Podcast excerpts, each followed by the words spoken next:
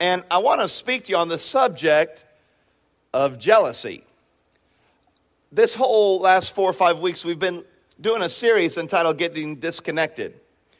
And I've said this so many times, but I'll mention it again tonight. Our whole society is in a rage right now, in a culture right now. How can we get more connected?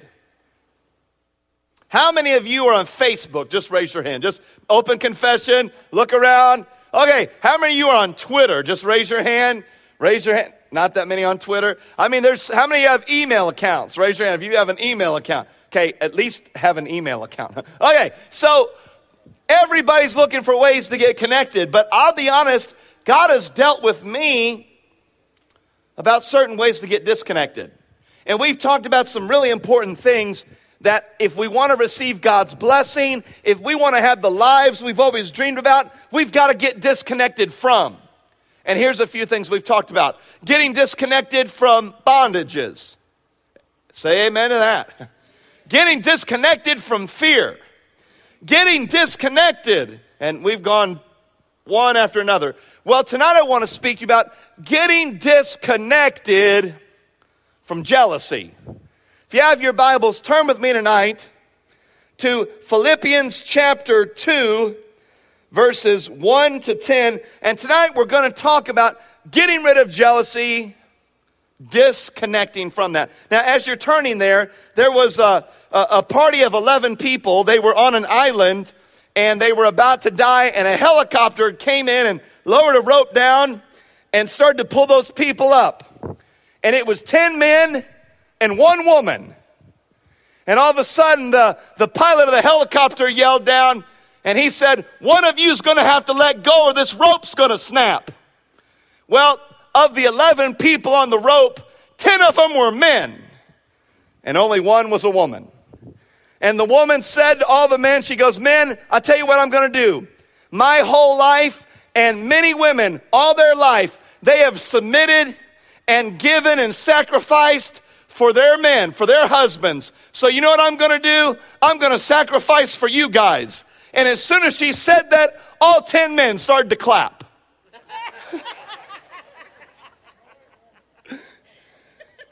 all right. I want to talk to you tonight about getting disconnected from jealousy. Look at your neighbor and say, I'm taking my eyes off you.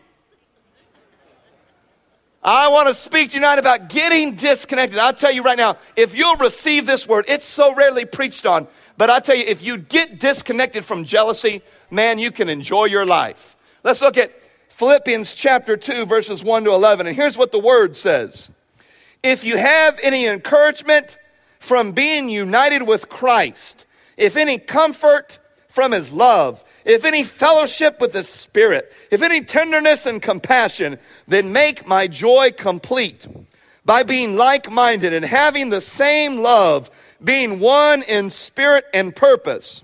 Okay, now, right here it's talking about having the same focus with your life as Jesus did.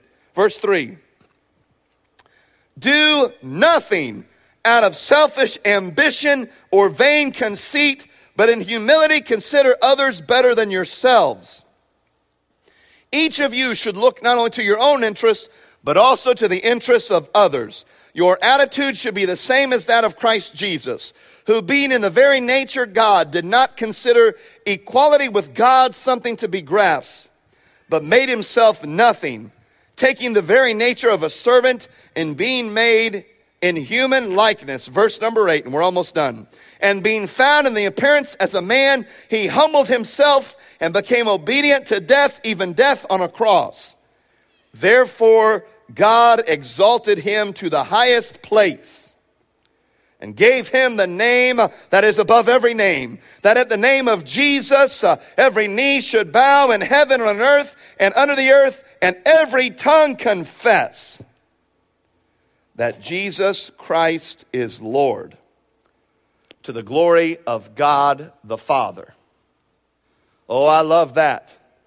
That every tongue should confess that Jesus Christ is Lord. Would you just repeat after me? Jesus, Jesus. You, are Lord. you are Lord. Boy, I tell you, there's power in those three words. And then I want you to look in your notes, this one last verse. John 3:30. If you don't have it memorized, you must memorize it. You must become greater, and I must become less. Tonight, I want to speak to you about this one thought. I want to challenge you for the next 10, 15, 20 minutes. Would you disconnect from jealousy and connect to humility? Our culture is so against humility. But I tell you, if you want to be blessed, there's power and an unbelievable life found in humility. Would you pray with me? Lord, thank you for your word tonight. God, I just am I'm excited because you're here. God, you've given me this word. You've promised me power. And in the name of Jesus, I just receive it. I pray change every life here tonight for the better.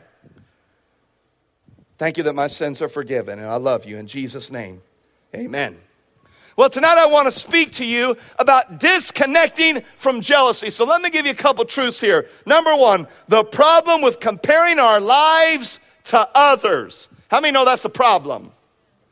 There's a problem if you're connecting, your, comparing your life to a brother or sister in Christ. There's a problem if you're comparing your life to somebody that's not in Christ. There's a problem if you're comparing your life to mine. There's a problem if you're comparing your life to pastors. As great as he is. Let's look at those here. First of all, number one, when you do things better than others, you might have heard me say this before, you are tempted to be prideful. I'm telling you, when you compare yourself to others, and maybe God's blessed you more than He's blessed somebody else, or maybe God's blessed you both equally, but somebody's been very foolish with the blessings of God, and you have more of something than somebody else. If you compare yourself to somebody else, you're gonna become prideful. Can I tell you right now, prideful people aren't popular. If you want friends, if you want your funeral to be big, don't be prideful. I'll go a step farther, farther. If you want to be blessed, don't be prideful. If you want to have God's favor on everything these hands touch, don't be prideful. And I'll give you one more. If you want to continue to walk in God's blessing, don't be prideful. I'm telling you, when you compare yourself to other people and you're doing things better than them, maybe you just got blessed. Have you ever seen somebody that there's a time in their life they're doing things right, but they're just not getting blessed? You know what? You keep doing that, you will get blessed. And have you ever seen somebody that they had the common sense of a fence post, and for some reason, bam, God just blessed them? Don't compare yourself to other people, or you will get prideful. And I want you to finish this verse of scripture for me. Pride comes before the number two. Here's the danger of comparing yourself to other people. Number two, when you don't do things as good as others, then you get envious. Then you get envious. So here's what happens. Many of you, God's blessing you right now, but then here's what happens. These two little brown things, they start looking at other people and you have you ever seen have you ever been content in your life and then you go to your friend's house and you're like oh maybe we need this you ever had that happen you ever went to the mall and all of a sudden they've got a car in that mall? They're, they're pretty sneaky. Oh, we need this. Okay, now I want you to be honest with me. How many of you at times have called a need, or pardon me, how many of you have called it, yeah, how many of you have called a need a want? Would you just raise your hand? For those of you that didn't raise your hand, God forgives you for lying in church. Trust me. Oh, man. Let me give you number three. The problem with comparing our lives to others is we can get envious, we can get prideful. Let's look at number three. When you compare your finances to others, oh man, you can spend unwisely. That's one of the worst things you can do. That is one of the absolute worst things you can do is compare your financial situation to other people's. Don't do it. I've seen people love the Lord Jesus Christ and they start comparing their finances to other people. Friends, when you're on your deathbed, the type of house that you had is not going to make any difference. The type of car you drove, not going to make any difference.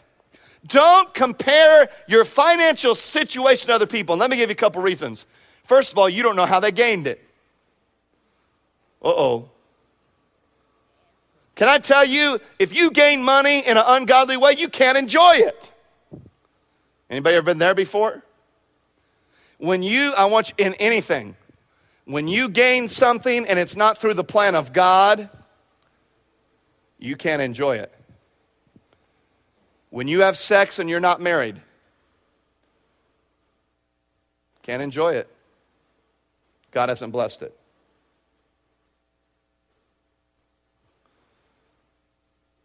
When you've received money and you haven't earned it the way God wants you to earn it, you can't enjoy it. When you're doing a job and you're not doing the very best you can do, you can't enjoy it. And friends, and I want you to receive this word here. Don't compare your finances to other people's. Uh, can I tell you? I love what, if you have not read Total Money Makeover by Dave Ramsey, you need to read that. That book transformed Kelly and I's life. That, wor- that book's worth thirty to fifty thousand dollars for Kelly and I, because that, that's the book that got us debt free right there. That sucker. Well, the Lord did, and He used that book. Okay, I, I tell you something right now. I'd rather have a paid off car than an unbelievable car and have to make payments on it. That's just me. I'd rather have maybe the the the uh, maybe not the most fancy clothes, but I'd rather own those. How many of you are still paying on clothes that you bought ten years ago? Okay, now can I make ask this for a second? This has nothing to do with money. How many of you, I've said this in Weight Watchers so many times, how many of you own faith clothes? You know, I used to have faith clothes. Before I was before I lost weight, I had all these clothes in my closet that I owned just in case one day I lost weight. They were the faith section of my closet. Number four, I, I, I feel that camaraderie there. Number four, when you compare your marriage to others, oh, Oh, you have no idea what's really going on in that household. Do I have an amen there? Woo! Ladies, don't get rid of your husbands. At least you know what the problem is with them.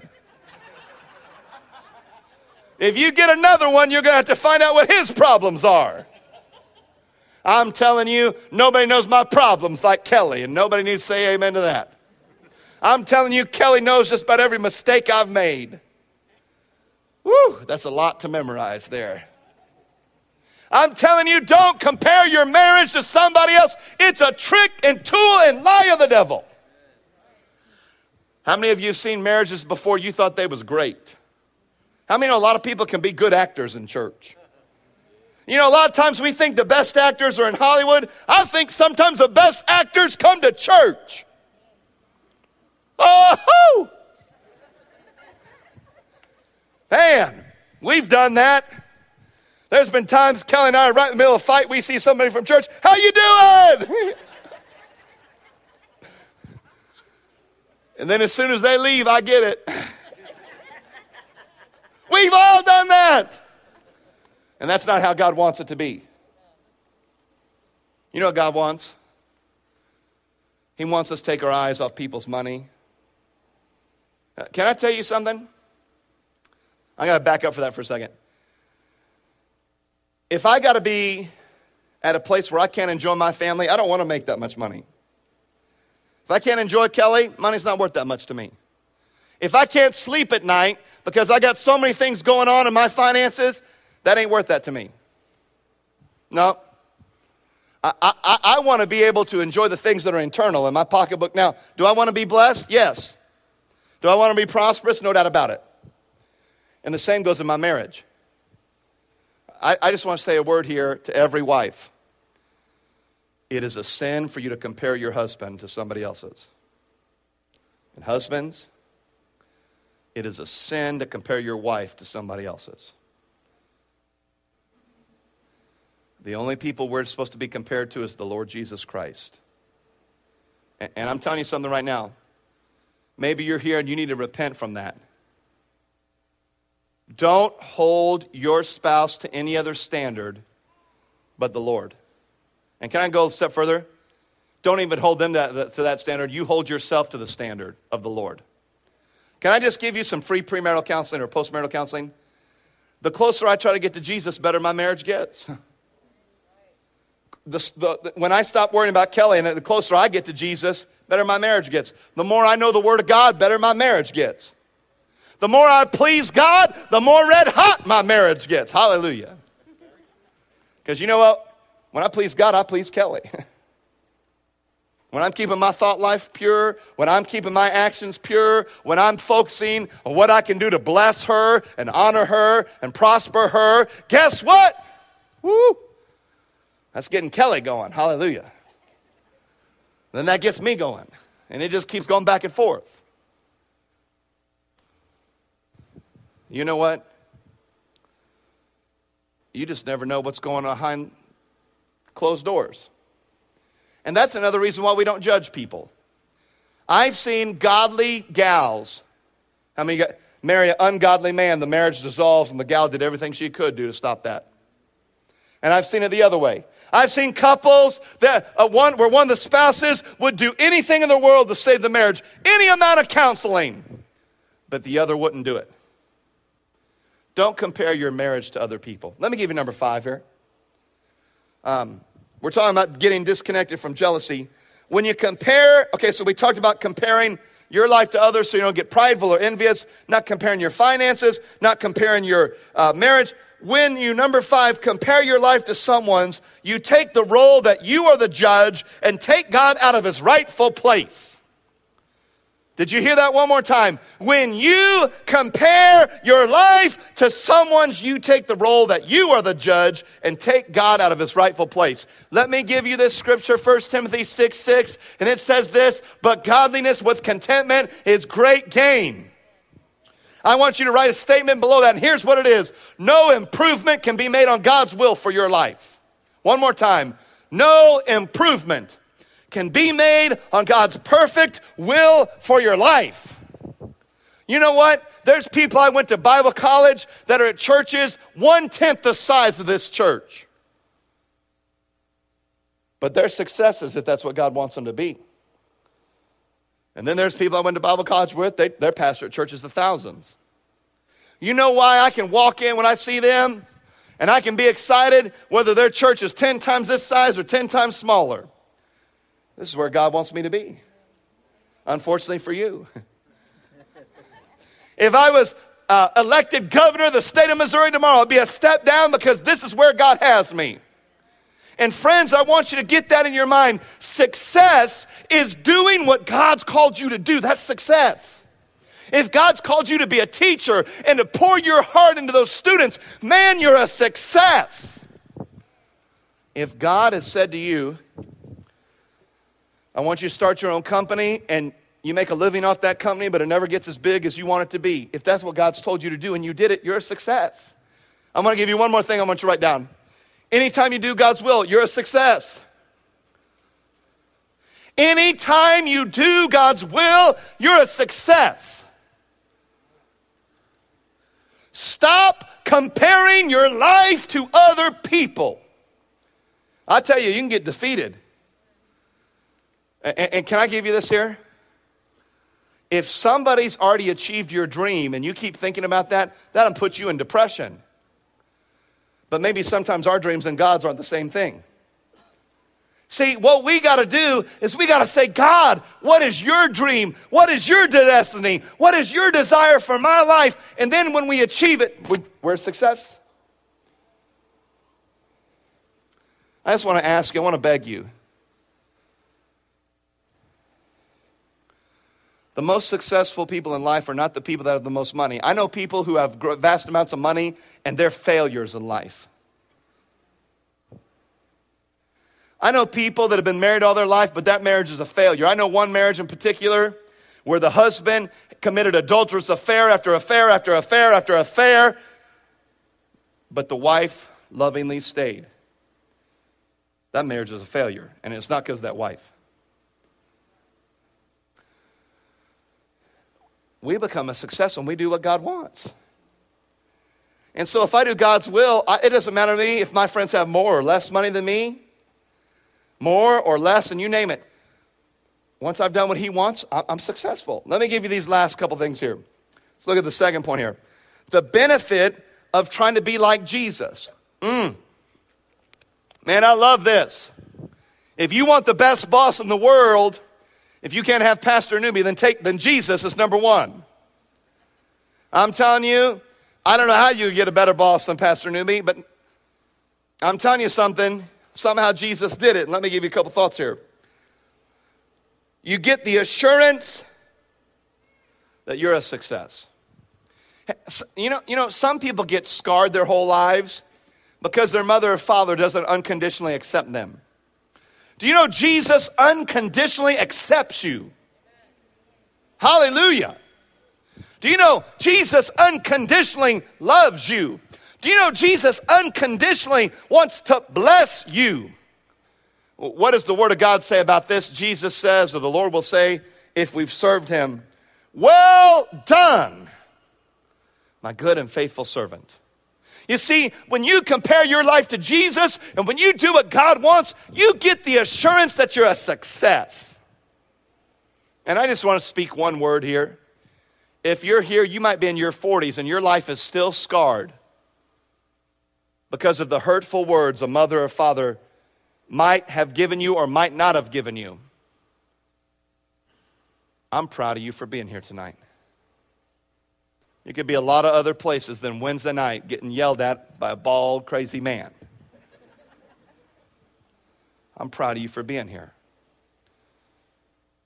And if you compare your life to Jesus, you can have the assurance that you're going to be a success. I love that. Number two, the benefits of trying to be like Jesus. Number two, oh, you get to live without pressure. Have you ever had an, a boss that they're just pressuring you all the time? Does anybody resonate with that? You ever have a boss where the workload, the longer you're there, the more work you get? You ever have a boss or an employer where it just seems like the demands are impossible? Can I give you some good news? When you strive to be what Jesus wants you to be, you get to live without pressure. Let me give you a couple verses. Psalm 55 22, I already quoted it tonight. He says, Cast all your cares upon him, for he cares for you. And that is not where that is. Psalm 55 22 says, Man, I got to look it up. Doggone it. And that's right. You ever have that where you got on the tip of your tongue? Was that right? Cast all your cares on the Lord and he will sustain you. There we go. It's found in Matthew. What's the word of God say? Jesus says, My yoke is easy and my burden is light. You see, when you serve God, some of you are having trouble in your life because you don't understand the nature of God. Oh, that'll preach right there. I'm telling you, some of you, your life would get more blessed if you really understood how God operates as a loving father. He's not a vicious taskmaster. He's not a vicious judge. He's a loving heavenly father that if you will obey him, the pressure's off. Do you know the only time God puts pressure on you? Is when you're not obeying him. That's when the pressure's there. If you're not serving the Lord, He loves you so much to try to convict you of your sins. If you're not doing things right, God loves you so much, He's gonna try to convict you. He's gonna try to draw you to Him. But I'm telling you something, once you say, God, I will do what you want me to do, anybody ever been there? The pressure gets off. Okay, Lord, you've been on me to tell these people about Jesus. I'm gonna do it no matter what they, no matter what they say. Boom, the pressure comes off. Okay, Lord, you've seen this sin I've done in private. I'm going to stop it. The pressure comes off. I love that. Number three, the benefits of trying to be like Jesus, you get to hear, and I've already said it. Well done. I don't know about you, but some people grew up in a high pressure home. Some people, they had no alternative but to get good grades. I kind of wished it would have been that way in my household. I had unconditional love, and no matter what the grade card said, my mom and dad loved me. Unfortunately for them, the grade card didn't always say what it could have said. But you know why? Is that wasn't their fault, it's mine. But I knew my parents were going to love me. I was, I've told people this before. We didn't grow up rich in money, but man, in my house, we grew up rich in love. And can I tell you, when you try to be like Jesus, you get to hear, well done. I can't stress this enough. We're almost done, but I need you to look up and hear at me.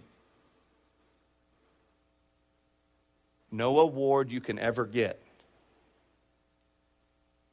compares to God saying, Well done. Listen to me. No election to any political office, including president, compares to well done. No amount of house, million of dollars home maybe would it be, compares to hearing God say, well done. No amount of fame compares to God saying, well done.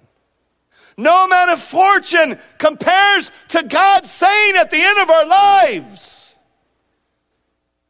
well done. Listen to me.